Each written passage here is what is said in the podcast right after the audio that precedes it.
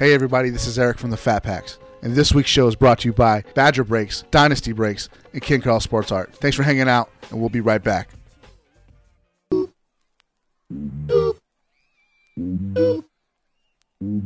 And we are back. This is the Fat Packs podcast coming to you live from the Sport Card Expo and Memorabilia, or Sport Card and Memorabilia Expo. Got that right that time.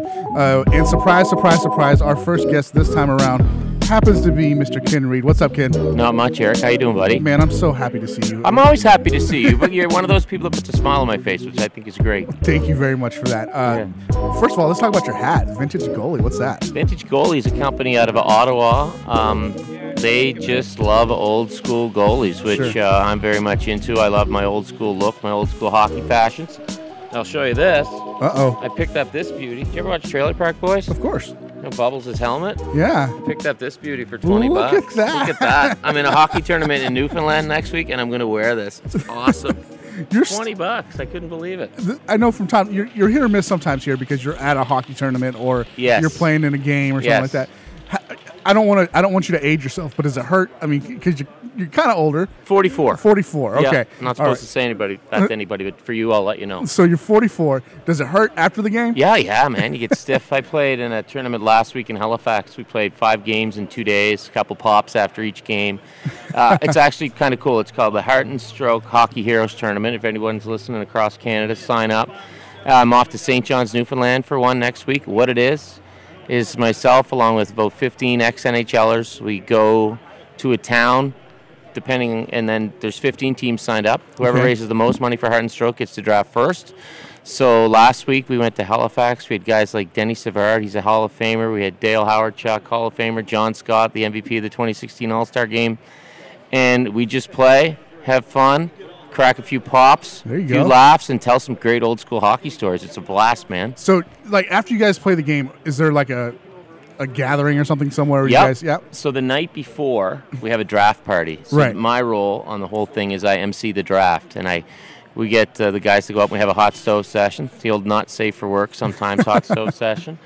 Uh, we tell stories, and then uh, yeah, and then last week, for example, the the cool thing about hockey for me is I don't miss playing. If I don't play for a winner, I don't miss that, but I miss the 15, 20 mm-hmm. minutes you spend in the dressing room with the boys after. Sure. So we had a guy in our team last week, Chopper. He was a big hit from the Library Pub in Wolfville, Nova Scotia. He told stories for three hours. So we sat in the room for three hours, just having a few beer, telling hockey stories, telling life stories. It's that's what I miss about sports. It's Sure. the camaraderie you get from it. But you have you have such a great job, anyways. You're getting to talk sports all the time. I do have a good job. Yeah, it's it's fun. It's like your job. I, I love your job too. So yeah, I get to talk sports. I get to interview my old hockey heroes and my old baseball heroes. It all kind of works out. So you've got you've had three books, right? Am I, am I right about that? Four. Four. Yeah, sounds all important when you say four. So I wrote Hockey Card Stories and then Hockey Card Stories too. Right. And then one night only. One night only, and then the book with Dennis Maruk. Okay, you're right. The fourth one. I was going to Yeah. ask: Is there something in the works now? Yes, or- there's something in the works oh, now. Can we so- talk about it? Yeah, sure. What is it? So I'm working on a book now. I don't have a title yet, but they wanted to follow up to One Night Only, which did pretty well. So One Night Only, as you know, was about guys who played just a single game in the NHL. Right.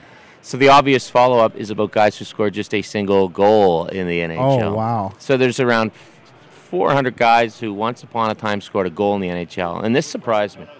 In the history of the NHL, there's about 6,700 people who played in the league. Mm-hmm. About a thousand of them never scored a goal. Wow. Yeah, Wow. so that's you know to so to score even one goal to me is pretty special. So there's I've unearthed some pretty cool stories so far. Um, there's some goalies, of course. A few- Sure. a few goalies have scored, but there's been one guy's like, nah, you know, I don't think about it every day. It's no big whoop, and other guys are, you know, it's not the, de- the Wow. defining moment of my life, but it's something I'm pretty proud of. And uh, guys score in all kinds of crazy circumstances. I talked to one guy. His lone NHL goal was assisted by Wayne Gretzky and Jari Kurri. So, you know, make it count, right? What a way! Like, if it's going to be the one, it might as well be the best one, right? Hey, man, get two Hall of Famers on the score sheet with you. That's, pretty good. Crazy. Yeah. So I've been holding on to this this little piece here for I think about about a year and a half, maybe 2 Mm-hmm. And this is something that you wrote Okay. called "Laying Them on the Table." Okay. and it's your top 21 cards from the 21 when the team. was Oh, playing. right. Yeah, yeah, yeah. From the Dude, 80s. Yeah. Can we go over this? Absolutely. Let's do it. I've been. wa- I seriously have been wanting to talk to you about this. Yeah, this. was on what, sportsnet.ca? Yeah. Yeah. And, and uh, I've seriously, this has been in my favorites for about. two. Awesome. So let's Okay, go. let's do it. Uh, number number 21, uh, Atlanta Atlanta Calgary Flames.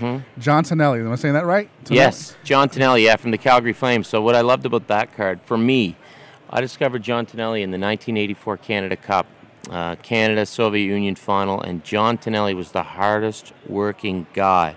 And my dad said, "Watch John Tonelli. He never gives up, and he never gave up." So the reason he made the list, so for me, he was burned into my young nine, ten year old eyes as a as a as a New York Islander who played for Team Canada, and then he showed up on the Calgary Flames. And for me, as a as a kid, you know when a when a player gets traded and you kind of first realize, oh my goodness, guys do go from team to team. Sure. That was one of those moments when I was like, oh, you're not a necessarily an Islander for life. So him being on a Flame was really weird to me. Now the Flames cards, I I love them, especially the older ones because they have the Atlanta logo on them. Yes. Uh, you don't see those very much at all. Right. You know. So. I I guess you were you were still pretty young, but when, when they moved from Atlanta Mm-hmm. to Calgary, do you have any memories of that? You know what my memory of that is? That my memory of that is collecting 80, 81 OPC, and Okay. all the flames had the logo airbrushed out. So if you look Ah. at Brad uh, Marsh's rookie card, Mm-hmm. it's just a red uniform. It looks like a beer league team with no name.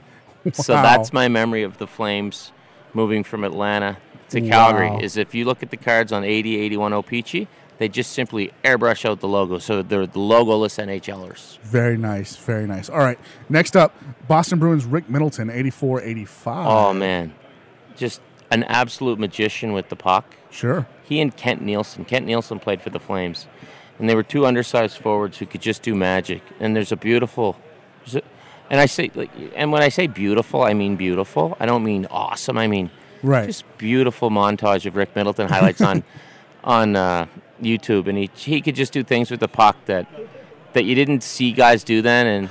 And when guys did try to do it, then they'd be decapitated. Sure. But because he played for the Bruins, if, if you went near him, you know Terry O'Reilly would probably kill you. So he, he and he'd pull off those moves in the high risk areas. He was a pretty player to watch. Was so was he ahead of his time with with that Um, with puck handling and stuff? I, I would say, yeah, he'd fit in well in today's era. Okay. But he was uh, maybe a throwback too to an era where you could get away with moves like that before the, the game got kind of a little goony in the 1970s. Sure. So he was a, he was a pretty pretty player. All right, next card, Buffalo Sabres Craig Ramsay. Craig Ramsay. Does he have that? Oh, he has the XL7 on in that. Uh, yeah. helmet? Yeah, yeah, yeah. Okay, now Craig Ramsay's earlier cards had the, the helmet I just showed you that I bought, Right, the, right. the Cooper SK300. So Craig Ramsay, violently underrated, awesome defensive forward. People Okay. don't know that enough. He was a, and he played a, a ton of games with Buffalo. Really underrated player. And on his 1970s cards, go dig through your 1970s OPCs or Topps. Beautiful sideburns. Beautiful sideburns. Oh, beautiful sideburns. Because I know you did the best mustaches in sports once. Yeah, yeah. Craig would be on best sideburns in So sports. it's like the chops. Oh yeah. Oh yeah. Yeah, Okay. like full on fat Elvis chops. Yeah. All right. Uh, next card, Chicago Blackhawks Tony Esposito, 83-84 OPC. Love it. He's down on the ice. He's in the butterfly. Tony S. Patrick Roy gets credit for inventing the butterfly. Uh huh. Uh, a lot of people, not inventing it, but kind of bringing it, popularizing it. But a lot of people say Tony Esposito was the first butterfly goalie. He was the first goalie to comfortably go down on his knees. And another thing that people need to about, know about Tony Esposito, his eyesight was horrible. Was it? horrible. So on that card, on his mask, he almost has his glasses on outside of the mask. Right. There's These weird mm-hmm. things. So Tony used to go in his workshop and weld things and kind of tinker with his own gear. At one point, in his five hole, he had like fish nets down on the insides of his Okay. Of his pads, and they, the league would lay the law down on him. So Tony Esposito, great goalie, and he talked to me about his rookie card and hockey card stories. Very nice. Book plug, bud. Get that plug in there. Uh, all right, this is this one I like because it's a it's a jersey or a sweater that you just don't see. Uh, Colorado Rockies, New Jersey Devils, Lanny McDonald. Lanny McDonald, is that the one where he's, is that the 81 82 OPC? Yes, sir. Look at the curve on his stick. It is freaking massive. Yes, it is. So, and we talked about how we both have cool jobs. So, one of the cool things I do is every year we go to a small town in Canada for Hockey Day in Canada. We Okay. bring the cup to a small town. So, this year we were in Lloydminster, or pardon me, Swift Current, Saskatchewan. Lanny comes with us any, every year. He's one of our Scotiabank hockey ambassadors. Okay. So I get to hang out with Lanny and listen. Like we've Lanny and I have literally taken the cup along with my co-anchor Evanka Osmak to a pulp and paper mill in Corner Brook and just showed up at the Stanley Cup on shift change. You want to see some eyeballs? So Lanny's a special guy. That's awesome. Yeah. Next up, uh, Detroit Red Wings, Reed Larson, 82 83. Reed Larson. So when I was a kid, it was common knowledge amongst me and my buddies, or at least we thought it was, that Reed Larson had the hardest slap shot in the world. And me and my buddy Chad Reed liked his name because it was a Reed. So that's why Reed Larson made the list because my last name is Reid. Now, I'm, I'm going to assume that these are your cards that are pictured Yeah, these are all uh, out of an old Dow hockey skate box from when I was a kid. Because right. some of them are marked up. yeah, this one, this Reed Larson is, is destroyed. Because I loved Reed Larson. I probably had it out a lot as a kid. Very nice. All right, next up, um, this is the most iconic card in, in modern hockey, I think. is the Edmonton Oilers, Wayne Gretzky, 79 80 O-Pee-Chee. Yeah, Um, it has to be on everybody's list. It does. Right? It's It like does. saying you don't like water. You need it. you have to have water in order to survive. Um, this, and the story of my Gretzky rookie was something special to me. It's about my mother and it's about my brother and sharing it and just a common bond over hockey. And I know for a lot of us who aren't in the, the profit driven side of collecting, that's kind of what this is all about. So that, Sure. that, that Gretzky story is pretty special to me. And he was, I mean, he still is my idol. I got to go to, I've, I've, I've interviewed him on the phone and it's weird Yeah. you know, and it's but it's it's amazing. He's and Wayne Gretzky to me epitomizes hockey because hockey players are known as really nice guys, and Wayne Gretzky's the greatest hockey player of all time, and he's the nicest guy of all time. He- It's just it's Sure. it's amazing what what he learned from Gordie Howe and Jean Beliveau and Bobby Orr, and he passed it down. And now you see a guy like Sidney Crosby going around, just total class. In hockey, it just it just keeps flowing. All these classy guys. It's awesome. I love it.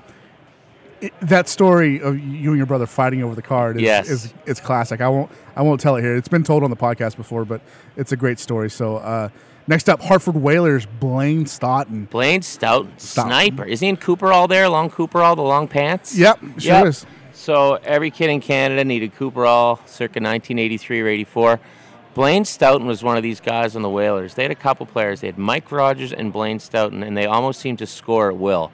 So the Whalers didn't have much, but they always had Stoughton and Rogers, and everybody, all my buddies, loved their long Cooperall. Greatest Christmas present I ever got, pair of long Cooperall, 1984. I'm sitting at Christmas. We rip everything open, and I don't have my long Cooperall. I'm pouting. my dad says, "What's that at the back of the tree?" And I dove under the tree and I wore my long Cooperall all day. Very So, nice. Again, that card because of the long Cooperall means something to me. Now, um, before we move on to the next card, because the next card is great, and I don't, I think it's very underrated in, in the collecting world. Mm-hmm. But um, can you share a Whaler story with me? Because like, that that's a franchise that a lot of people still love, Okay. and Yeah, um, this is a whaler story that maybe no one other than myself even finds remotely fascinating. When I was a kid, uh, my aunt had a brother, and it was aunt through marriage to my mom named Wayne Woodacre. Wayne was one of the top scorers in the Northumberland Junior B Hockey League in Nova Scotia in the late 70s, early 80s. So Wayne gets a job working at the shipyards in Pictou, Nova Scotia, and he plays in the local town hockey league because there's mm-hmm. really nowhere else to play sure, and he lights her up. He's scoring 300 goals a year, you know, 350 goals a year. And wow, my dad knows a guy who used to referee in the WHA named Wayne Mundy, who is best friends with Larry Pleau, who at that time was the general manager of the Hartford Whalers. Mm, very nice. It is arranged through my mom, my dad, and our neighbor Donnie Clark that Wayne Woodacre gets a tryout with the Hartford Whalers. So he comes out of the Pictou Town Hockey League. Now this is a every town in Canada has a league where your local heroes go to play. So he goes from the Pictou Town Hockey League to a tryout for the Hartford Whalers. Does really well. They offer him a spot in the American League, and Wayne says, "Nah, if I'm not going to start in the NHL, I'll just go back to Pictou." Goes back to Pictou, works in the shipyard. He was my coach in Bantam. He was both the best ball player, best golfer in town. He passed away a few years ago. He was a special guy to everybody from Pictou. Anyone from Pictou's uh, listening, they'll know who he is.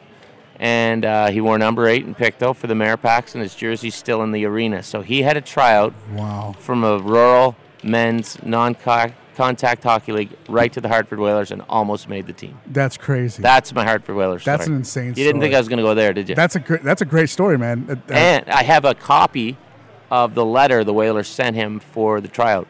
really, Yeah, I got a copy of it. Yeah. Very nice. Because I'm a collector, right? Right. That's what we do. So this next card, uh, again, is underrated in the hobby. Um, but I remember when this came out, it, it was all the craze.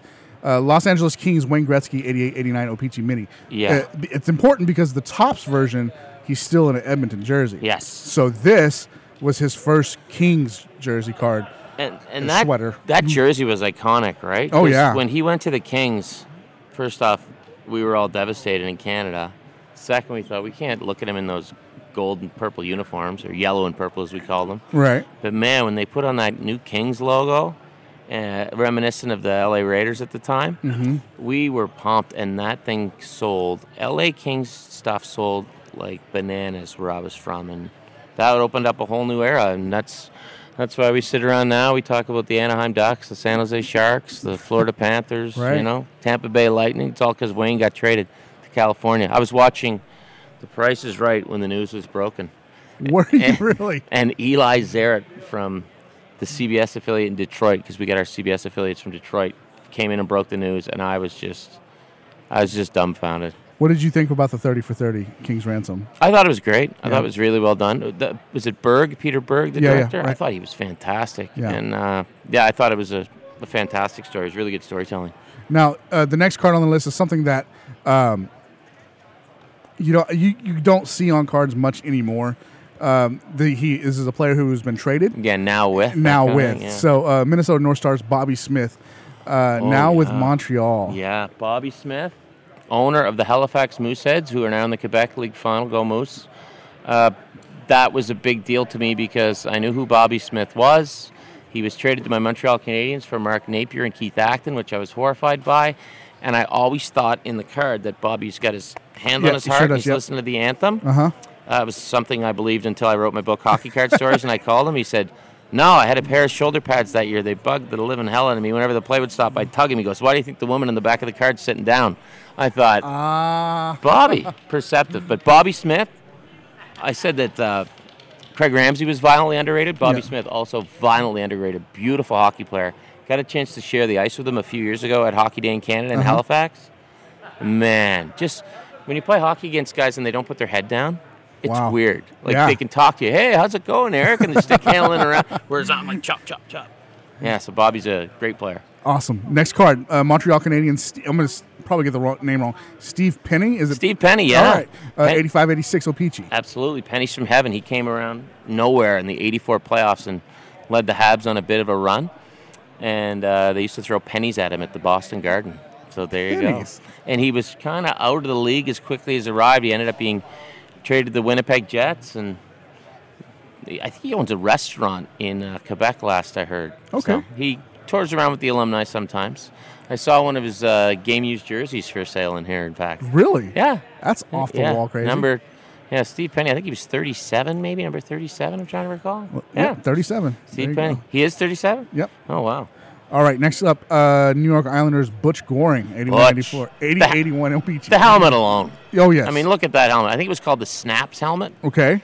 Uh, old school, uh, older than the one I bought today. Yeah. Uh, Butch just had an awesome name, right? Butch, Butch. Goring. He works on the Islanders telecast now, and uh, he was a major. They say he was the what put the Islanders over the top. We all trade out about the freak out about the trade deadline in the National Hockey League every year. Butch was kind of the first trade deadline acquisition that put a team over the top. So he joined uh, the Islanders at the tail end of the 80 season. I believe he was traded for Billy Harris, and uh, they went on a run and won four cups in a row. And Butch was on all four teams. Here's something that'll blow your mind. Uh, the turnover teams have now. So when the Islanders won four cups in a row, 16 of the guys won all four cups. That's how little turnover they had. Wow. Billy Smith was on that team, right? Billy Smith was the goalie, yeah. He scared the hell out of me one time up here. yeah, He- He- he's scary, eh? Yes, he he wa- uh, it was when the stage was over on this side. Yes. and he walked up, took the microphone from me. He said, "I'm going to ask the questions." I said, "All right, Yep. Billy, you you do what you Yeah, want to do." But you know what? Billy does these Heart and Stroke Hockey Heroes tournaments with us. He's awesome. He's a peach. He's, he's a wicked guy. And I told him the same thing. I said, Billy used to terrify me. He laughed. And he's going to be in the one goal only book because he scored the he scored the first ever goal by an NHL goalie, awesome, Billy Smith. Yeah. awesome. All right, next up, uh, Steve Weeks Steve Weeks for the Rangers, 82-83 OP. Oh, right. I was I had a okay. So if you look at that card closely, Mm-hmm. Steve Weeks is wearing jogging pants under behind his pads. Oh my God! So when my buddy Mark Caron and I were kids, It appears to be jogging pants anyway. I never got the true answer from him. I tried contacting for my hockey card books, no luck. We uh, would wear jogging pants, gray jogging pants, under our pads so we could look like Steve Weeks. That's why that card stands out to me. So the one thing I'm noticing here is uh, the position. In Mm-hmm. English, it says goalie, and then in French, it says, is it gardien? Gardien de but. Gardien but. yeah. That's awesome. Uh, love the, always love that about El Peachy, the, the Yeah, dual the language. yeah. bilingual. Yeah, it's great. All right, next up, Tim Kerr, Uh-huh. 85 86 O-Pee-Chee. hmm Tim Kerr stands out to me. When I was a kid, I was lucky enough to go to a hockey school where Gordie Howe was an instructor. Okay. And Gordie Howe said, when you're in the slot, you got to play like Tim Kerr. So he taught us how to take a pass to our back foot, which was what Tim Kerr did. So that's why Tim Kerr's cards always stood out to me. Next card needs no explanation, I don't think, at all. Pittsburgh Penguin, Mario Lemieux, 85 86 O-Pee-Chee. It's almost like the number two card of the 80s, isn't it? You I think to- so. You have to have the Gretzky and then you have to have the Lemieux. See, now I would qualify the Gretzky in the 70s just because. Yeah, yeah, that's right. 79, 80. Yeah. So, yeah. but I think this is possibly the number one behind the uh, behind Patrick Roy's rookie. Yeah, yeah. So- I, I, if, ki- if if you ask me who I'd rather have for a rookie, Mario or Patrick, I'd go Mario. Uh, he was man, he was just a big, he was a big, elegant hockey player. Like he was so smooth, man, so smooth. With with Patrick, I, I I'm only speaking from what I know about him. Yeah. Because I, I lived in Denver for a while. Yeah, he's- okay. and- and excuse the expression. He's a god there because of. uh, They, I'd imagine, yeah. So they won the cup. You know. Was he that big in Montreal? Was he oh that yeah, big? he was huge. Yeah. He was huge. When well, the Montreal Canadiens have never been the same since they traded him. Right. Um, they haven't won a cup since '93. No Canadian teams won a cup since '93, and the way he left town was bad. It was bad, and I mean, you talk about Butch Goring putting the Islanders over the top. Uh, Roy put the Avs slash Nordiques right over the top, right? Mhm, right. Won them that cup. He was, uh, he was, yeah, he's, it's, just incredible competitor. When I think Patrick Roy, I just think play till the very last second, your very last breath. That's Patrick Roy for me. Awesome. All right, Quebec Nordiques. I'm going to get this name really wrong. Hmm. Aileen Aileen Cote. Aileen Cote. Aileen Cote stood out to me on that card, and I because I thought he was about a thousand years old because he had gray hair. Gray hair. Yeah. Turns out he was only 28. So when you're Are a you kid, serious? he's 28 in that card. Looks like he's 192 because of the gray hair. Alain is a very nice man. Lives down in New Brunswick now. Um, yeah, but that's a card that always stood out to me because I thought, man, this guy's so old, but he was 28. So excuse the expression here, but he looks like Kurt Russell did in Tombstone Yeah. as as Yeah, yeah. as Wyatt Earp. Wyatt Earp. He yeah. does. He's got the kind of the wavy Yeah. hair and stuff. Yeah, he sure does. All right, next up, uh, Brian Sutter with the Blues. Brian Uh, Sutter, yeah, I mean, just a just a hard working guy. The Sutters were almost a, kind of a mythical family to everyone in Canada growing up. At least to me and my buddies, to think that to think six guys from one town could make the NHL is crazy. To think six brothers could make it is absolutely insane. Right. So, yeah, the Sutters, big time. 82 83 O-Pee-Chee, Jim Korn, the man who's. This one is great because you've drawn a mustache on it. Yeah, I think that's that card is in there because when I looked for my box and back to my childhood cards, I mean, if you're going to deface a guy and draw all over him, the card obviously meant something to you. I think did I try to draw like a Rollie Fingers mustache yeah, on yeah, him? yeah, Yeah. yeah. maybe Eddie Shack to put it in hockey terms, but uh, yeah, that's self-explanatory. I drew on the card for some reason. I drew on poor old Jim Korn. Not sure why. Uh, I've never heard of this next gentleman, but I'm sure you're going to lay it out beautifully for me. Harold Snep. Snepsis? Oh my goodness, Harold Snepsts. Uh, don't know why. Me and my friends grew up on the east side of Canada. Harold played on the west side of Canada for the Vancouver Canucks. We loved Harold Snepsts. Probably had to do with his mustache. Probably had to do that he didn't wear a helmet. Probably had to do that he had an awesome name. So I collected as many Harold Snepsts cards as I go. could. And is that the 80-81 with the big V kind Yeah, of sweater? right, yes, sir. Horrible logo, eh? Horrible. Horrible. I, s- yeah. I saw a, a gentleman that I see here every time. He's got a Kirk McLean on, uh, Yeah. jersey on. It's not much better because it's the Canucks and the, it looks like the weird skate. Yeah, yeah. The Canucks had some dark times when they were trying to establish logos, but that V was just weird. Yeah, it was really it was it was weird. I, yeah. when I'm playing NHL on PlayStation or whatever, yeah. yeah. I actually I never use that jersey. I don't think anyone would. I remember as a as a kid just trying to understand what it, just kind of going, what is that? Yeah. Not really understanding because it's not a single V. It's it's like three orange V's. and Yeah, gold. yeah. Yeah, it was not a good uniform. Not a It- good look. It reminds me of Houston Astros jerseys Yeah. in- during the time because of the color scheme. Yes, but they were the horizontal orange. Yeah. I've got one of those. Yeah. All right, next up, Washington Capitals Dell Hunter 8788 OPC. Dale Hunter, man, he looked weird. Was that the airbrush one with Yep. his helmet? Yeah. There's a guy that tweets at me all the time. His Twitter handle is at Dale Hunter's helmet, and that's the bucket he's talking about. He had the Beauty Jofa, and that was another guy along the lines of John Tonelli. It wasn't right when he was no longer in the Quebec Nordiques, and if correct me if I'm wrong, Dale Hunter has the most penalty minutes of anyone in the National Hockey League who has over a thousand career points, and I think Dale Hunter should be in the Hall of Fame. He was, man, he was he was tough and he'd do whatever it took. Yeah, if you're going down YouTube, if you're listening right now, YouTube Dale Hunter Pierre Turgeon hit. It's, Okay. It's something. Guys, check that out. Uh, next up, Winnipeg Jets Paul McLean. Paul McLean, big deal. He grew up 45 minutes from me in Antigonish, Nova Scotia, and it was one of those things where you just couldn't believe that an NHLer grew up 45 minutes away. So Paul's a great guy. Um, we used to always bug him for autographs in the summer. He was totally cool with it, and, and a sweet, sweet mustache. I was gonna say this dude looks like he can. He looks like murder. Now, is that the 82 83? Yeah, yeah. Okay, that's actually Larry Hopkins on that card because he was on the Paul McLean rookie card. And get this Paul McLean's mom wrote a letter to O-Pee-Chee going, What happened? My son is not on the card. So O-Pee-Chee sent her about a sh- bunch of swag back in the day. Very nice. That concludes the list, man. That's a great list. It's awesome. Uh, does that going down memory lane for you like that? that? Is that a lot of fun? I was going down memory lane just to remember that I wrote the article once upon a time. Again, I've like, I've been saving it for a while. double memory lane. That's awesome. All right, love it. so let's talk about. I, I'm, I know I've had you here for a minute, but No problem. Uh, let's talk about the NHL playoffs right now. I want to know who you um, from who you are and what you do. You've got to have an opinion on who's going to win the cup.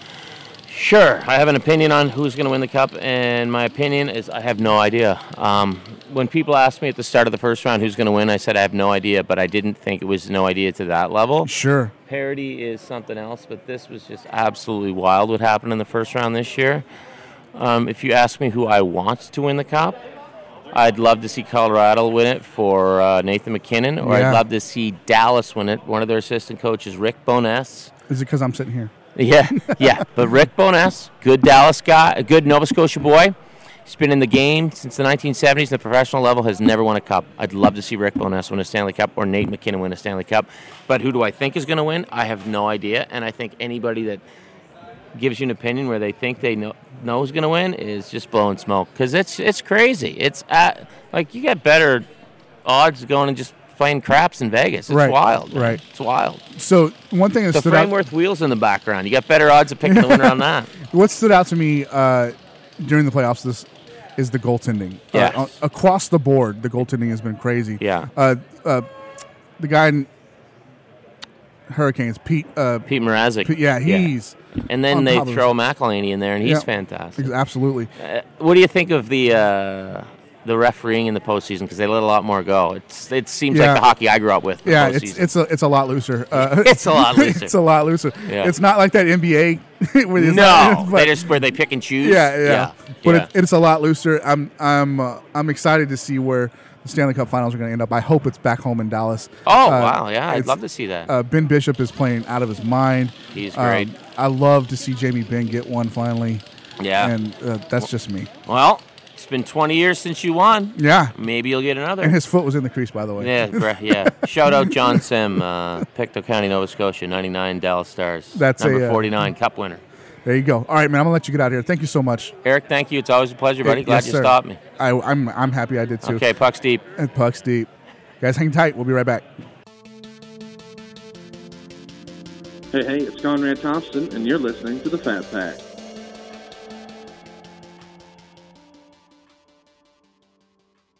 All right, guys. Thanks for hanging out after that quick break. We just had Ken Reid on. Uh, he opens this show. It feels like every year, and I, and I love talking to Ken. He's he's got a great hockey mind.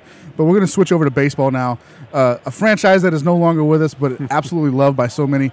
Uh, the winningest Montreal Expo of all time, Mr. Steve Rogers. How are you, sir? I'm doing well, Eric, and it's uh, it's a lot of fun to be here. And man, I'm, I'm so thrilled to meet you finally. Uh, I've talked to Ray, your agent. I've talked to Ray about you for at least five years. So uh, finally being able to shake your hand and meet you, it's been it's, it's really awesome. So thank you so much for taking time and sitting down to do it. Well, this. it's my pleasure, and I, I look forward to the questions. So make them hard. All right, I'll make them hard. Uh, so first of all, this is a collectible show. There are a lot of a lot of stuff out here on the floor that one could pick up and add to their collection. Did you collect anything uh, while you were playing or, or before? You know, it's really it's a sad thing, but I realized I was missing an opportunity while I was playing because I would see uh, Gary Carter, God yeah, rest his yeah. soul, and he was a huge collector, and I saw some of the guys be very active, and yet I just never did it, and and yeah, I I never ever thought badly about giving an autograph, yet I never would go ask somebody for an autograph, Okay. and so it's weird.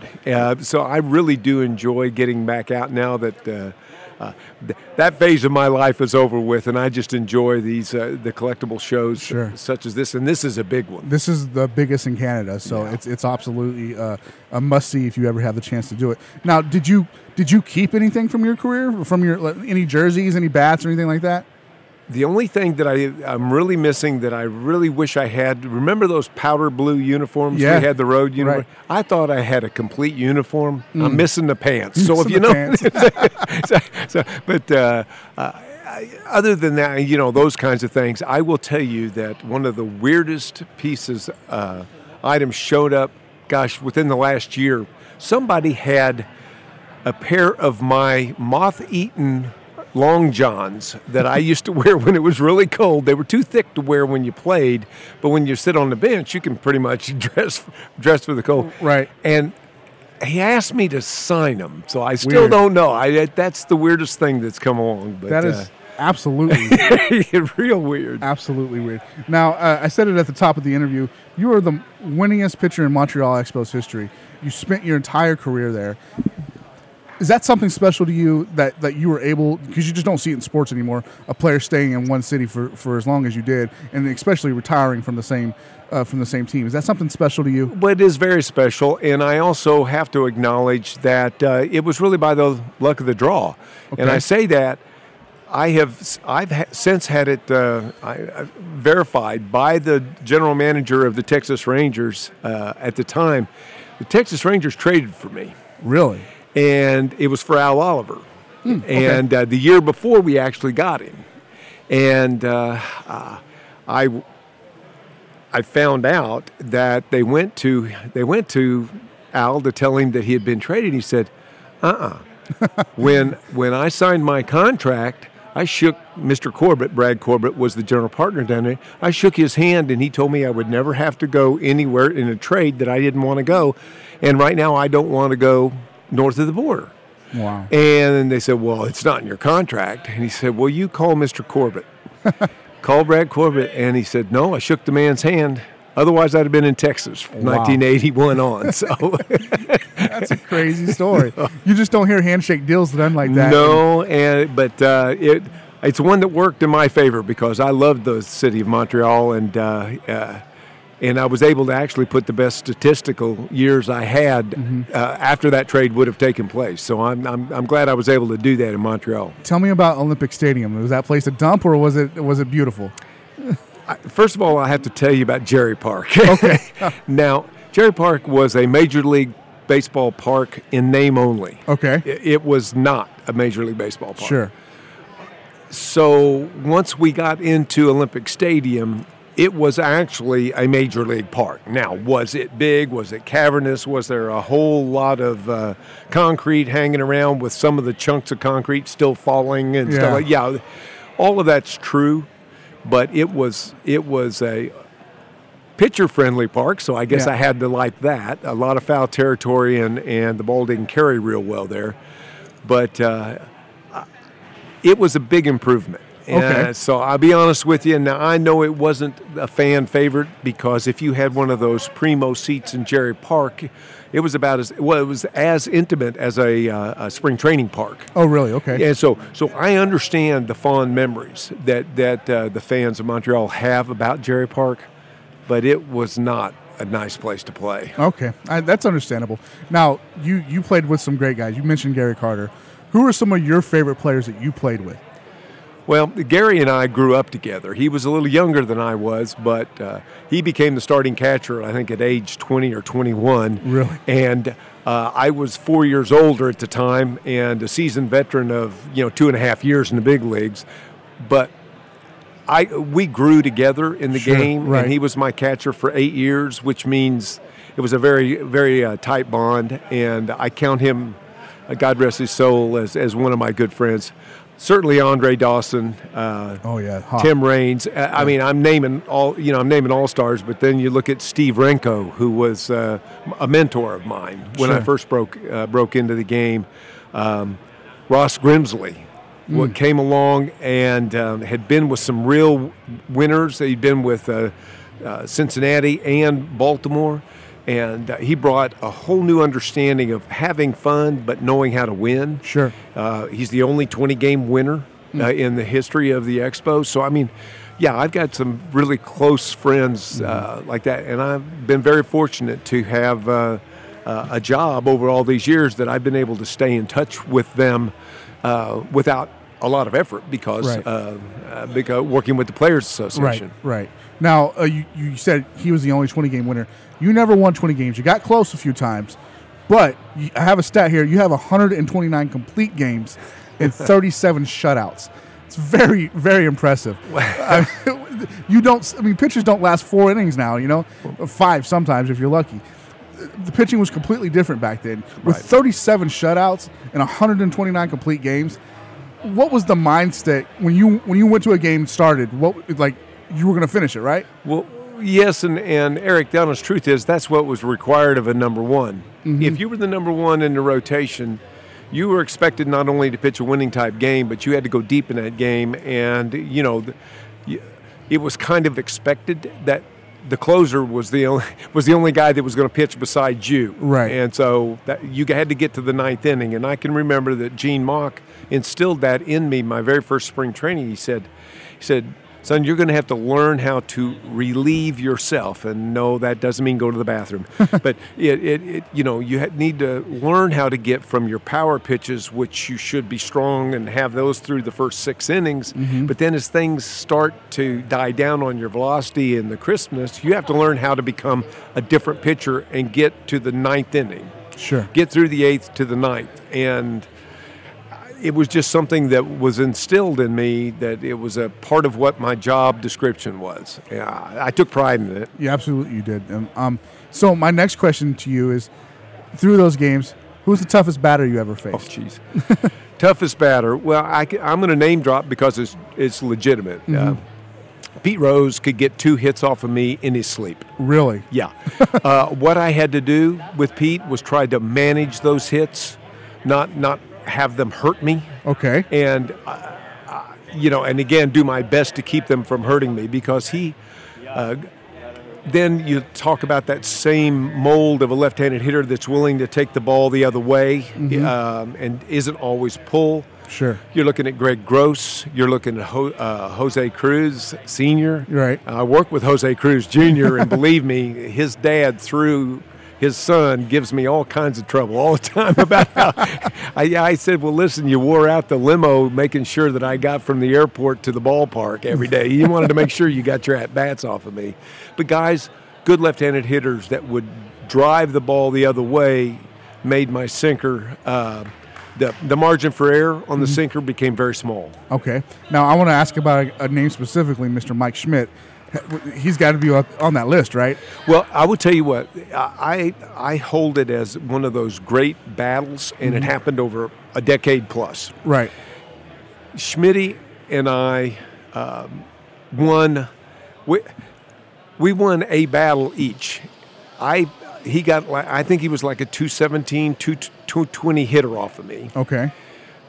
but he had seven home runs. Oh, wow. Okay, I will guarantee you that six of the seven beat me.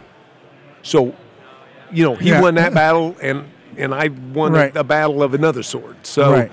uh, and so it's that kind of challenge to be able to pitch against a great hitter, great ball player. Uh, you look at Willie Stargell, you look at the guys that were in that uh, uh, National League East, and I mean it.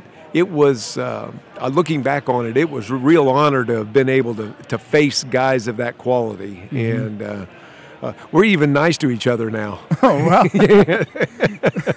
now you, you say guys of that quality. You were a five-time All-Star. What's it like pitching in an All-Star game? Well, I I will have to tell you, it's it's again. I got to use that word again. An honor. Mm-hmm. Right. hundred percent an honor. Uh, it's also an exhibition game, Right. and I knew that the max I was going to be out there was two or three innings. Mm-hmm. Well, of course, now it's one inning each, and Right. I, I get it. it's a little different format now, but. Uh, I- you know, I was the, the three out of the five that I actually participated in. I pitched two innings, two innings, and three innings. Okay. So it's it was um, it was an exhibition game, so you didn't feel the pressure, right? I mean, and but that was also during the streak where the uh, National League, I think, won 11, 12 in a row, whatever it was in a row. I was also on that team in that was in Comiskey in '83 that broke that string uh, when Freddie Lynn hit the uh, grand slam home run off of, uh, oh gosh, left-hander from uh, San Francisco. Anyway, Hammaker, Atlee Oh, Hammaker. Okay. So um, let, us move back to Montreal. I, I want to ask about this, and I'll, I'll be gentle about it. But tell me about Blue Monday. Tell me what that was. Well, you know, and again, it set itself up in part because I had four of the best games I had in a row in my career. Okay. Prior to that relief appearance. And so I, I take great pride in the fact that I know what I had done for the two weeks prior to that got Right. us to the point. Right. Ray Burris threw one super game. It's Mm-hmm. tied one to one. You know, it's tied one to one. uh, Two to one? One to one. Two to two yeah, or yeah. one to one? We'll look it up. Okay, thank you. Please do. But it was a tie game, and uh, they pinch hit for uh, Ray. Jeff Reardon's back had been bothering him, and uh, plus it was a tie game. So, do you bring in your closer, especially if he's got a, a, a tweaked back? Right. And we had had a rain out the day before, so now I was on the I was on the third day, so I was I was fully rested. There was no problem. Right. And, um, you know, I, I went in and my adrenaline was pumping at a level that it never would as a starter. As a starter, you know, you start the game, you, you actually you work yourself into a groove, and that's what you try and do in the bullpen. So you don't come out breathing fire when you when you start a game. Um, when it's tied going into the top of the ninth inning, you're breathing fire, and I didn't handle it well. Uh, my mechanics were off.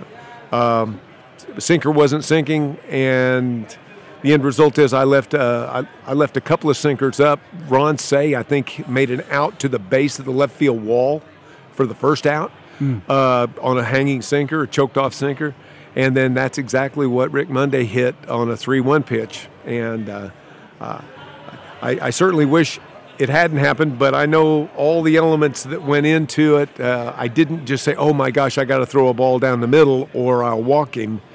I, j- I, I was willing to walk him, but the pitch wasn't pitch wasn't willing. So Yeah. And I'm watching the replay here. It's that's right there. yeah. Absolutely. wow. Well, I got two more questions for you. Okay. Tell me when you knew that you made it. Wow, when did I make it? Uh, I I think it was the bottom. It was the bottom of the first inning in Houston, and uh, I had I think I'd given up a, a, a ground ball base hit, and I'd walked somebody, and then I uh, trying to remember it was an infield hit. So now we got the bases loaded, no outs in my first game, and gra- I threw a ground ball to the shortstop, turned to double play, got out of it with another ground ball. The, uh, the next batter gave up one run, and and I had, had been Calvin Coolidge, Julius Caesar, Tuskahoma McLish, my pitching coach, Cal McLish, uh, uh, told me, you know, it takes three ground balls to score a run. So keep getting the ground balls, keep getting the ground balls, and we're going to turn a double play for you if you give up a hit or two. And it, it's it started there with the reinforcement that that what I was bringing to the big leagues was good enough to, you know, with hard work, get get major league hitters out on hopefully a regular basis. That was pretty early. Yes, sir. But uh, it it was that it was kind of that crisis right there, and and it worked out okay. I think I came out after eight, tied two to two. So it, it was it. Does that mean that I made it? No, but it meant that the stuff that I had in AAA that had gotten me to the big leagues was indeed going to allow me to, to grow and, and, and get some hitters out. Absolutely. Now the final question, and I was told to ask you that question to set up this question. Tell me when you knew it was over. Well, uh, I knew my velocity was down and uh, my shoulder was not working real well. Uh, and that was before they had the surgical procedures. They knew what to do to tighten the rotator cuff up, this capsule, but they just didn't have a technique to do it. Okay. That being said, uh, I was down in AAA and I, I was feeling pretty good. I was uh, pitching in for the White Sox AAA, and we were in uh, War Memorial Stadium in Buffalo. And there was a left-handed hitter that we used to, in the big leagues, we knew that if we pounded hard fastballs in, he had a pretty big swing, and so we could get in and jam him. And then as soon as he started trying to open it up, then we could throw the sinker or the breaking ball, and he, so he had, he was up and down. He was one of those guys that was up and down because he did have a little bit of a weakness on the inside part. I threw a fastball right there, right right where we had been able to get him. You know, in the natural, when when he hits the ball off the off the uh, bank of lights on the top, that was all filmed in War Memorial Stadium. Okay. Okay. This ball that the guy hit, when I put it right exactly where it needed to be, hit at the base of that light tower on top of. it. That's when I knew things weren't going well for me. So the guy went Robert Redford on you. Went and- and- Robert Redford. Oh my me. goodness. So That's- that's that's, a dead giveaway. that's that's a dead giveaway. That's awesome. Well, Steve, thank you so much for joining us. Uh, I really appreciate it. I look forward to speaking to you a little later on. Uh, and guys, hang tight. We'll be right back. This is Joe Garcia, Toy Super Collector, and you're listening to the Fat Packs. All right, guys, we're rolling right along here at the Toronto Sports Card and Memorabilia Expo. We're going to close the show today with Mr. Brian Gray from Leaf. What's up, Brian? How you doing, man? Man, I'm so happy to have you on. It's been a while since you've been on. It has been a while. I'm happy you're here, though. Thank you. Last time I was on, Big Ben was a little watch, so you can figure that out. You know, So, hey, first, first off, uh, I want to talk about Leaf Pearl Hockey. That is, was an amazing product. Tell me what went into that. I mean, the thing was, we talked for a long time about. We watched products like Cup and all these things in the market, and no one had really tested like these nosebleed kind of levels. Like in baseball now, the idea of a thousand, two thousand dollar box isn't like crazy shocking. Right. In basketball, obviously we have flawlesses that blow that away, you know. Mm-hmm.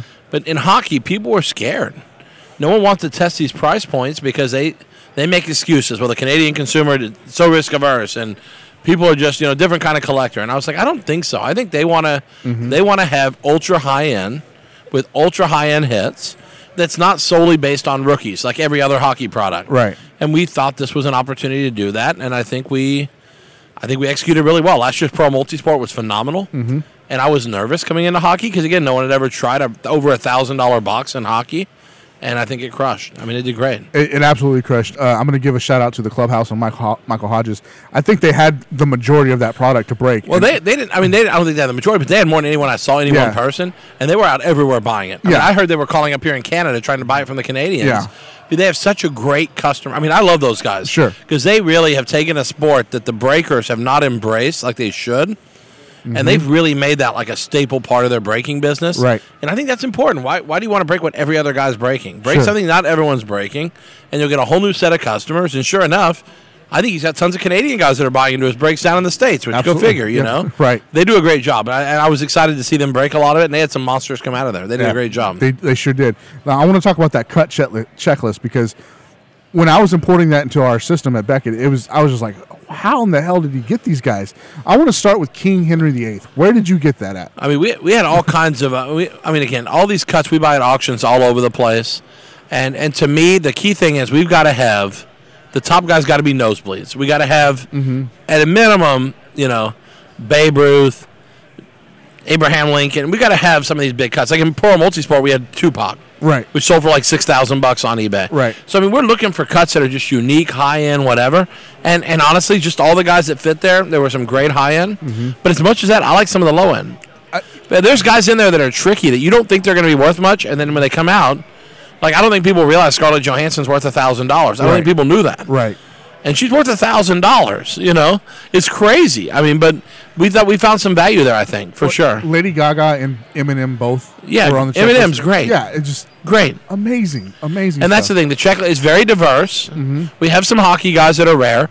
The one thing hockey doesn't have, like baseball, is you don't have the two dozen ultra tough Hall of Famers you have in baseball. Sure. The hockey guys really, the guys that's impossible is Vezina. You can't buy them at all. There's no real ones really, Mm-hmm. so that's not even a possibility. You just don't have these three and four thousand dollar cuts in hockey.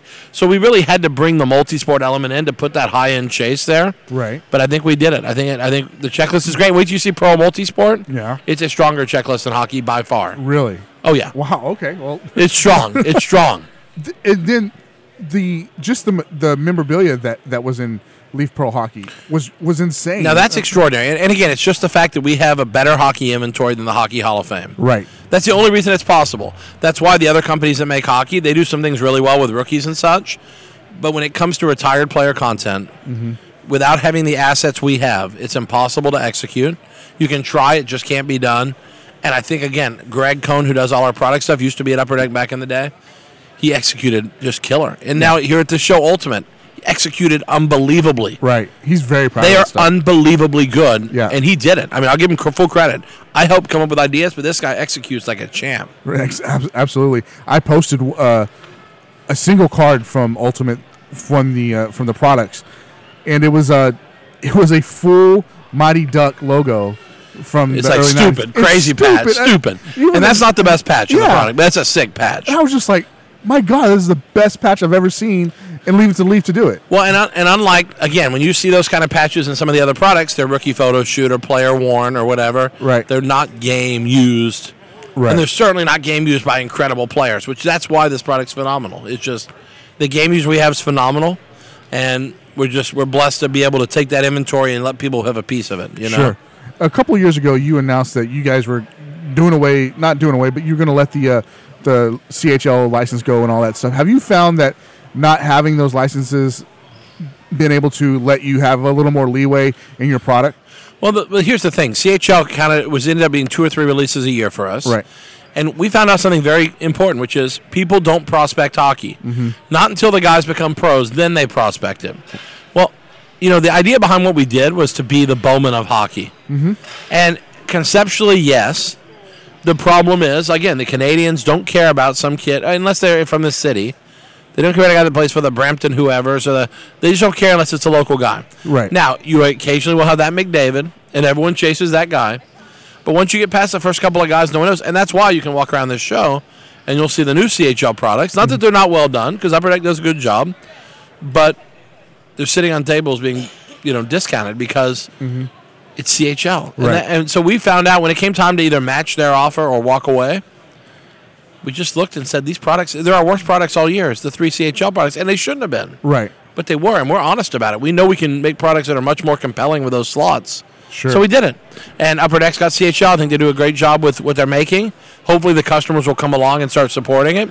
But I'm not so sure guys are going to adjust to prospecting hockey. I just don't think so. I, I, you know, as the hockey analyst, I don't see it. I don't see it happening at Beckett. Not so- at CHL level. Now, Yeah, once they go right, pro, once they go pro, they'll buy these young guns and things. Yeah, you exactly. know? So let's talk about uh, one of my favorite products thus far this year was Leaf Ultimate Draft Football, and you guys were one of the first. For, I think you might have been the first company to put out a Kyler Murray autograph. Tell me, can you tell me how that deal happened? Well, again, with Kyler, I mean, we knew early that we were going to be paying up because, I mean, we just knew Kyler has the same agent as um, as um, the coach in Arizona. Right. They have the same agent. So the minute he was hired in Arizona, we were like, "Oh crap, he's taking Kyler number one." So we knew he was going to cost us a lot. Our, what, what was hard for us is we didn't know if he's playing baseball or football. Okay. So we're dealing with one agent for baseball, Right. and we don't. He doesn't have an agent for football. So we're talking to the baseball agent saying, "Well, if he plays baseball, we'll pay this. If he plays football, we'll pay this because football pays more than baseball. Yes. because the guys are further away. It's whatever."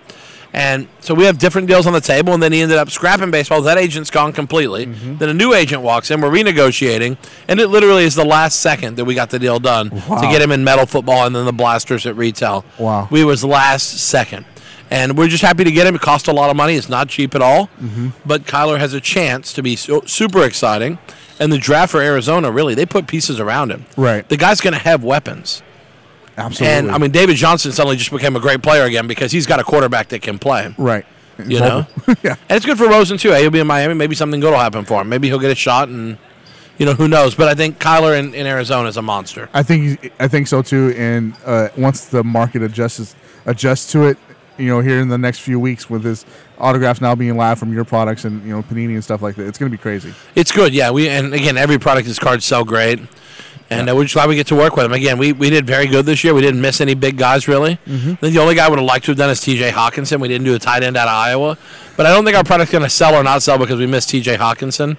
We got all the big offensive skill guys, and that's really all we can do. So you've been doing this for a, a long while. Who are some uh, who are some of the uh, names that people might not know right now that they should be looking at looking for? I mean, the draft is really strong at wide receiver. So you got guys like A.J. Brown, D.K. Metcalf out of Ole Miss.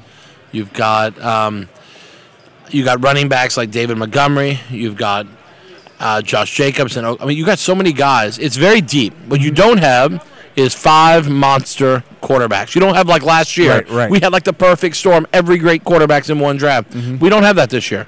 We have a bunch of good quarterbacks. We have Kyler, who's great. Haskins is very good, I think. Right. Daniel Jones could be very good. We don't know what he is yet. Um, as you get down the later rounds, I do kind of like guys like Will Grier. Mm-hmm. I do kind of like guys like Jarrett Stidham in New England. I mean, there's some interesting pieces there. But this is one of those drafts where there's going to be a little bit of wait and see. Sure. But there, it's deep enough. I think we're going to hit a few guys here. David Montgomery is one of the guys I think of off the top of my head. People don't know who this guy is, and you got a shot. But there's guys like Hakeem Butler, who is a big beast. I don't know how this guy was taken in the fourth round only by Arizona. Whatever. He's a monster. But I mean, so there's guys I think have a shot of being epic. I think But so, we too. just don't have this headline right off the bat where it's like, holy crap, we got three quarterbacks in the top five and they're all machines. Now We don't really have that. What we do have is that in basketball next year with Zion. Oof. I I mean, what, what, what, just from again, you've been doing this a while. I, we everybody respects your opinion out there because you have been doing it a while. What are your initial thoughts on Zion? People are going to buy the stuff. I mean, I don't know. Hey, listen, is he going to be that generational mega LeBron, whatever? I don't know. Mm-hmm. I think anyone who says they know is probably shooting their mouth off. They don't know. But I think people are going to buy his cards. I think we're going to see numbers we've never seen for a hoops autograph. Right. I think when hoops autographs are 200 out the gate, people have never had to pay 200 for a hoops rookie auto. These things are going to happen. I can see his rookies being 200 for pretty much any ink on day one, which is crazy. Yeah. But then the big stuff will be epic. I mean, Right. treasures, 25,000, 30,000 on day one. I mean, I can't even imagine. By then, we'll know if he's good or not, so we'll get to see a little better. But the hype's going to be phenomenal. But I also think uh, Ja Morant and uh, R- and uh, Barrett. I think Right. both those guys, RJ Barrett, th- Yeah. these are good players. Absolutely. So it's not a one horse show, but much like the LeBron year, Mm-hmm. the second and third horse may not get enough attention. Right. Like Melo and uh, D Wade Right. did not get the attention that they would have had there not been a LeBron there. So I, people are going to go nuts for the guy, and I, I would fully expect him to go with Panini and do a card deal with them. You know, Mm-hmm. but he's he's going to be something to watch. It's good for the hobby because we need these. Like, I mean, we don't really need the excitement because the hobby's the best it has ever been right now. But this is going to pump us with some excitement for sure. It sure will. Uh, what do you What do you think's coming? I mean, you've spoke on this before uh, on the podcast, and we've heard you at uh, you know industry s- functions. But what do you think's coming in the future for, for the hobby? I I know you're big on we're a bull market right now, but Well, I know, and, and you know, in 2017, I need to find the video because someone recorded it at the summit, industry summit in 2017. I stood up on the stage during my time and I said, "This is the beginning of an epic bull market, the likes of which the hobby has never seen." right. I said, "This is the beginning. It's going to be a multi-year bull market," and maybe I'm just lucky because it turned out exactly to be that at exactly that time. so I'm probably the luckiest guy around.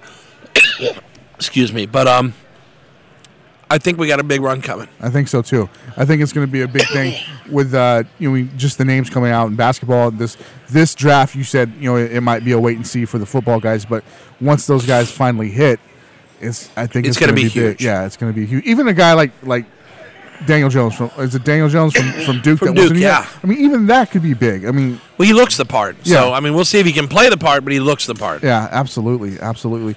What what are your thoughts on? Um, if you don't want to speak to it, it's fine. But I've never known you to shy away from a, a conversation piece. What are your thoughts on Gary Vee and the, what kind of what he's saying about sports cards right now? Well, he certainly wasn't the first to say it because again, in 2017, I said it's the beginning of the bull market. But I think there's some truth to what he says. And listen, anyone who is saying good things for the hobby, I'm always a fan of that. Right. I have no problem with that at all. But I think the most important thing is it's on the manufacturers here. This is an element he wouldn't understand because he hasn't been in this part of the business. If the manufacturers continue to act responsibly, and by that I mean not overproduce, keep the, and they've done a good job. Topps, Panini, no one is overproducing, Right. and that's why we're hanging in there. If we overproduce, the game's the jig is up, and we will take a step back. Right. But right now there is not enough product, and I see no date on the horizon where there will be enough product. I, I'm not being funny when I say I think this could be a five to ten year bull market if the U.S. and world economy hold up. Right. That's the only thing I can see derailing us at this stage. It's it's sheer fire, and I think Gary Vee he's on the right track, and I like the hypiness of what he says. Mm-hmm. I'd love to see a you know I'd love to see more people that have more hobby knowledge stepping up and saying what he's trying to say with a little more meat to it than just Sure. Sure. shock value kind of stuff. You know, I don't know if sneaker guys are what's driving the hobby. I think what's driving the hobby is an amazing amount of 19 to 25 year old kids running around with 10 grand in their pocket. Mm-hmm. You have no idea what's going on here. People walk around these shows now, and there are kids 18 years old with 20 grand in their pocket buying crap. I don't know where they got the money. Yeah. Neither do I. Either mom and dad do good, or these kids have worked, or I don't know what happened, but the amount of money in play is crazy. Absolutely crazy. And I think it's uh, I think it's I don't think it's sneakerheads getting this thing going. I think it is baby boomers and kids of baby boomers who you know who did cards when they were younger, people my age right. who just have disposable income now, and they're saying, you know what, I'm gonna have fun, but honestly, this is an investment again. Right. And the production is so limited relative to the float of a stock or any of those type of things. It's it's a no brainer. I mean, things have gone almost straight up now for a couple of years. Absolutely. What are, what are your thoughts about um, a lot of product ending up with breakers now? Because I mean, I know that I know that's kind of what the market is, but a lot of it ends up with breakers, and it's kind of disappointing sometimes, in my my opinion. Well, here's the thing. They they want to, they once asked John Dillinger, "Why do you rob banks?" And he said, "That's where the money is." Right. And so, I mean, honestly, the breakers are where the customers are. Yep, yep. Customers want to, and this is the thing. People who talk about breakers being bad and it's all bad for the hobby. And again, I'm not going to. I think stores are very important, mind Right. Mm-hmm. you. But the thing with breakers that's unique is a customer wants to be able to open a case of cards. Mm-hmm. But cases of cards are very expensive. Now, the average consumer cannot pay twenty five hundred for a case of something. right. So they get to experience a share in an entire case opening. Mm-hmm. They get the same fun and excitement of watching that open and being a part of it with a $50, $70, $120 buy in. Right. And to me, that appeal is not going away. I don't think so either. I think the only questions are legal questions, Mm-hmm. and that's not my purview. I'm, if you ask me about intellectual property and using someone's image or something, I understand a lot more about that. Mm-hmm. You know, or, or licensing deals, I get all that stuff. But the legality of this, I don't know. But assuming it's legal, it's great stuff. And I think consumers are not going to shy away from getting to open a $2,500 case with a $120 investment. I, yeah, I, I don't see it. I don't think it's going away. And I think the the problem is I see more and more hobby stores starting to open because the market's so amazing. The problem is they can't get product. Right. They call the distributors. Distributors like we have no product to give you. Right. You have no track record. So even if you want to open a store and do something great for this industry and be part of it, you can't. Right. You pretty much have to go pay secondary market prices and cross your fingers, and it's very hard to do. Yeah. You know, and so I think um, being a store is not easy. I've had stores. I've had multiple stores over the years. Um, you know, we sold a store to BC Sports, who had a chain in the Northeast for a million dollars. A store we used to have in Dallas. So we've we built great stores and sold them. But I will tell you that um, the breakers are here to stay. Yeah. And we have to embrace that. And what needs to happen is every store in America should be breaking. Right. I mean, that's the thing. It's not like you have to be just a breaker to be a breaker. Mm-hmm. A store has a huge advantage because, in addition to marketing to customers outside the store, their rent's already paid, mm-hmm. and they have local customers that can also buy in. They have customers no one else are going to find. Right. It's a unique opportunity. So every store in America should be breaking. I think so too. The problem is a lot of stores are kind of stodgy in their thinking, mm-hmm. and they see the breakers as the devil or the enemy. And you know, I hate to be cliche, but we're all kind of all in this together. Right. There's there's plenty of money to be made by everybody, but we have to be flexible and fluid. And we've always been fluid in everything we did. When we had a store, wherever the money was, whether it was Pogs, Beanie Babies, Webkinz, you name it, that stuff was in our store. And it was because that's what the customers wanted. I mean, I promise you, if people want fidget spinners, you go into 7 Eleven, they're going to have fidget spinners on the counter. Sure. You know? Right. That's pivoting to consumer demand. and You have to do it. And stores are going to have to adapt to the new way of doing breaks and, Yeah. and the new way of selling cards. Uh, Mike Mike Fruitman immediately comes to mind, who's been doing breaks and he runs the store very well, and he's adapted well uh, up there in Colorado. But I know there are other other stores out there who don't do that. And There are some stodgy stores that are just, and it's their classic like card guys. They're like I'm an old school card guy, and so for me it was an adjustment. But I mean, I'm a businessman too. I get it. Sure. And I think again, guys like Mike, they try, they do some really good things for the hobby. Mm-hmm. I mean, they're they're promoters of the hobby. They talk good about the hobby. Mm-hmm. You know. yeah, it's important. That's important. But they also have some things they can do better in their stores, and they've got to constantly evolve. And, and they make choices sometimes that are not necessarily the best choices for their store. I mean, they got to figure that out too. So no one's perfect. Right. I don't put any distributor or any retailer on a pedestal and say this guy does everything right. right. In singles, Rob Veres at Burbank does the most right, probably. Right. Probably. Yeah. In this area, you know, Mike Mike Fruman may be the best at this, but then in other areas they're weak. You know, so I think everyone's got to constantly look at their business and evolve, and that includes everybody from breakers to internet retailers to distributors to stores to whoever. What's coming up for uh, for Leaf in the in the rest of 2019? And we have so many products. We have thirty something products still coming out this year. Wow.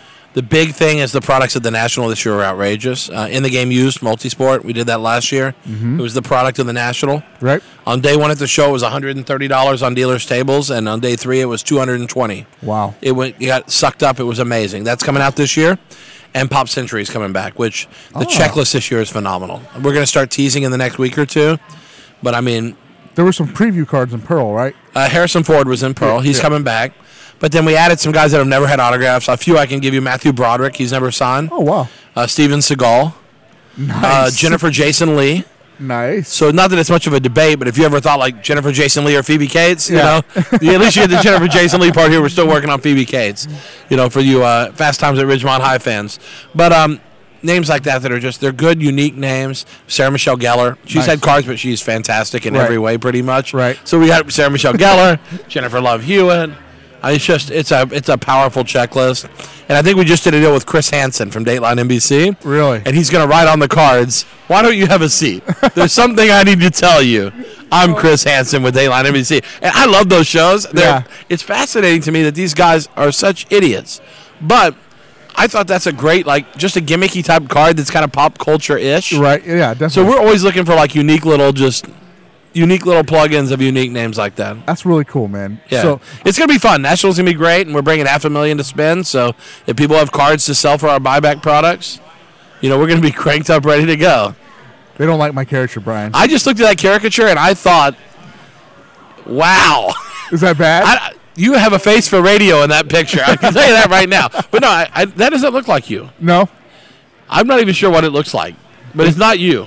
I, I look like Confucius or con- just confused. You look like, in that picture, I don't know. Wow. There's Confucius in there somewhere. Yeah. But I think I don't know. It must have been like an oxygen pump got hooked up to him he's he's a little bloated, Confucius. We'll take but a- no, it- it's not a great picture. You're better looking in person, kind of. We'll we'll take a scan of that and post it up, and we'll see if it You looks have like to. me. Yeah, we have to. We'll have a poll. yeah, we'll have. A I'm gonna vote no. Okay, so start me with no. Doesn't look good.